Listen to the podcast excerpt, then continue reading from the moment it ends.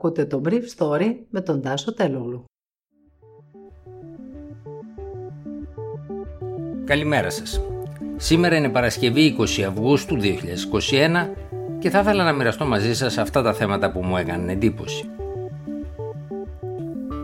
Σχεδόν γεμάτες οι ΜΕΘ στην Κρήτη, στο κόκκινο ολόκληρη η Ελλάδα στους χάρτες του ECDC. Οριοθετήθηκε η φωτιά στη Δυτική Αττική μετά από μια άγρια νύχτα. Πρώτη νεκρή από σφαίρες των Ταλιμπάν. Σκότωσαν ένα άτομο στη Χεράτ ψάχνοντας δημοσιογράφο της Deutsche Welle. Οι Έλληνες επαγγελματίες του τουρισμού μπορεί να τρίβουν τα χέρια τους, αλλά οι υγειονομικοί τραβάνε τα μαλλιά τους, καθώς η μετάλλαξη Δέλτα που επικρατεί πλέον καθολικά σε ολόκληρη τη χώρα γεμίζει τις ΜΕΘ πιο γρήγορα από ό,τι αντέχει το σύστημα υγείας. Φυσικά, γι' αυτό δεν φταίνε οι ξένοι τουρίστες.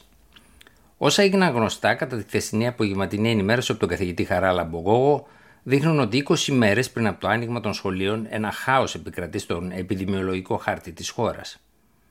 Ο κ. Γώγος είπε ότι επιβεβαιώνεται η επικράτηση της παραλλαγής Δέλτα που έχει φτάσει σε ένα ποσοστό πάνω από 85% των δειγμάτων που ελέγχονται από το κέντρο γονιοδιωματικής της Ακαδημίας Αθηνών. Αυτό δεν συμβαίνει μόνο στην Ελλάδα, αλλά σε ολόκληρο τον κόσμο. Η πανδημία, συνέχισε ο κύριος Γώγος, αποτελεί νόσο των νέων, με τη διάμεση ηλικία να είναι πάντα γύρω στα 29 χρόνια. Αρχίζει όμως σταθερά να εμφανίζεται μια στροφή στις μεγαλύτερες ηλικίες, ιδιαίτερα σε περιοχές που δεν έχουν την κατάλληλη εμβολιαστική κάλυψη και κυρίως πιέζουν το σύστημα υγείας. Παρατηρήθηκε λοιπόν σημαντική αύξηση των διασωληνώσεων σε κλινικές COVID και μονάδες εντατικής θεραπείας και συνεχής αύξηση του δείκτη εισιτήρια προς εξιτήρια, δηλαδή μπαίναν περισσότεροι άρρωστοι με COVID από εκείνους που βγαίναν από τα νοσοκομεία. Η πιο πρόσφατη εικόνα είναι 290 εισιτήρια, δηλαδή 290 μπήκανε, και 219 εξιτήρια προχθές, που σημαίνει συνεχή πίεση του συστήματος υγείας. Το σύνολο των νοσηλευομένων, συνέχισε ο κύριος Γώγος, ανέρχονται σε 1.872 άτομα σε κλινικές COVID, έναντι 961 πριν από ένα μήνα. Και 299, δηλαδή 300 παρά ένα, σε κλίνες ΜΕΘ έναντι 133 πριν από 4 εβδομάδες. Το τελευταίο δεκαημέρο υπήρχε μια αύξηση στις ΜΕΘ κατά 29,4%. Αποτέλεσμα όλων αυτών είναι η κάλυψη στις κλινικές COVID που έχουν αυξηθεί σε ποσοστό 41% και αύξηση στις ΜΕΘ κατά 60%. Μεγαλύτερη δυσκολία στις ΜΕΘ υπάρχει σε ορισμένες περιοχές όπως η Κρήτη, που η υψηλή ζήτηση φτάνει το 96,5% ενώ στην Αττική και στη Θεσσαλονίκη είναι αισθητά χαμηλότερη.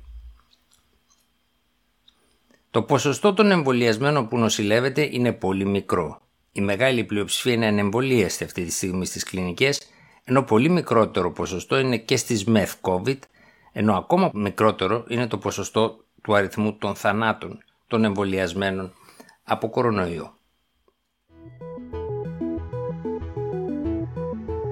Η φωτιά στη Δυτική Αττική οριοθετήθηκε χθες το βράδυ στην κορυφή Κανδύλη έξω από τα Μέγαρα, όπου το μέτωπο κινείται κοντά στο πεδίο βολής. Τα πυροσβεστικά ελικόπτερα τύπου Έριξον έκαναν διαρκές βολές νερού, αφού κινούνταν μερικά χιλιόμετρα νοτιότερα έξω από τα Μέγαρα και ανεφοδιάζονταν με νερό σε κάποια δεξαμενή, γυρίζοντας για να ρίξουν σε ένα ρυθμό 2 βολές ανά δεκάλεπτο, με ρήψεις που διήρκεσαν και μετά τις 8 το βράδυ. Ο Υπουργός Προστασίας του Πολίτη Μιχάλης Χρυσοχοίδης είπε το βράδυ ότι η πυρκαγιά που απασχολεί πυροσβεστικές δυνάμεις από τη Δευτέρα στη Δυτική Αττική έχει οριοθετηθεί στο μεγαλύτερο μέρος της, χωρίς ωστόσο να είναι ακόμα υποπλήρη έλεγχο. Προτεραιότητά μας, συνέχισε ο κ. Χρυσοχοίδης, είναι η διασφάλιση των οδεύσεων διαφυγής για κάθε ανάγκη που θα προκύψει, η προστασία των υποδομών και των περιουσιών και φυσικά ο περιορισμός της πυρκαγιάς στα σημερινά της όρια. Σύμφωνα με τον κ. Χρυσοχοίδη, οι δυνάμεις που ενεργούν στην περιοχή είναι 461 πυροσβέστες συμπεριλαμβανομένου και του πολωνικού αγήματος, με πεζοπόρα τμήματα, 166 οχήματα και μη στελεχωμένα αεροσκάφη της πυροσβεστικής.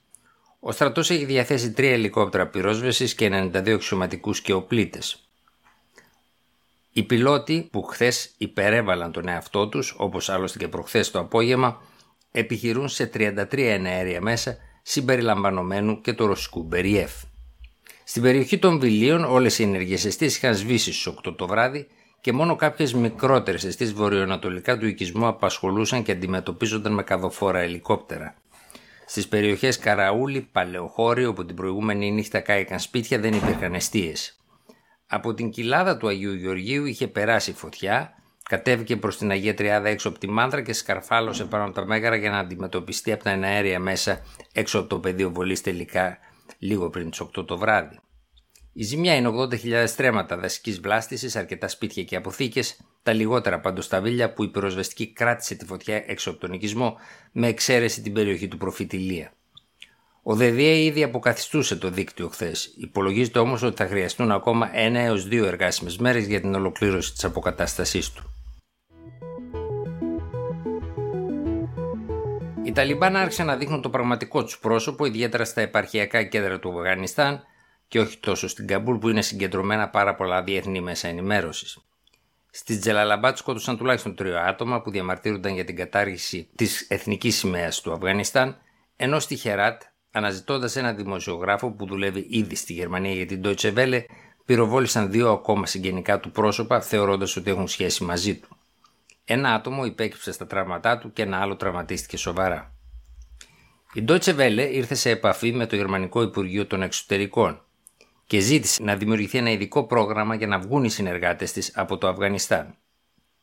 Επίσης, συντονίστηκε με τα άλλα γερμανικά μέσα ενημέρωσης και έκανε κοινό διάβημα στη γερμανική κυβέρνηση και στην καγκελάριο Μέρκελ, ώστε να υπάρξει διαδικασία εκένωσης για τους δημοσιογράφους αλλά και τους συνεργάτες των συντάξεων των γερμανικών μέσων από το Αφγανιστάν. Ήταν το Brief Story για σήμερα Παρασκευή, 20 Αυγούστου 2021.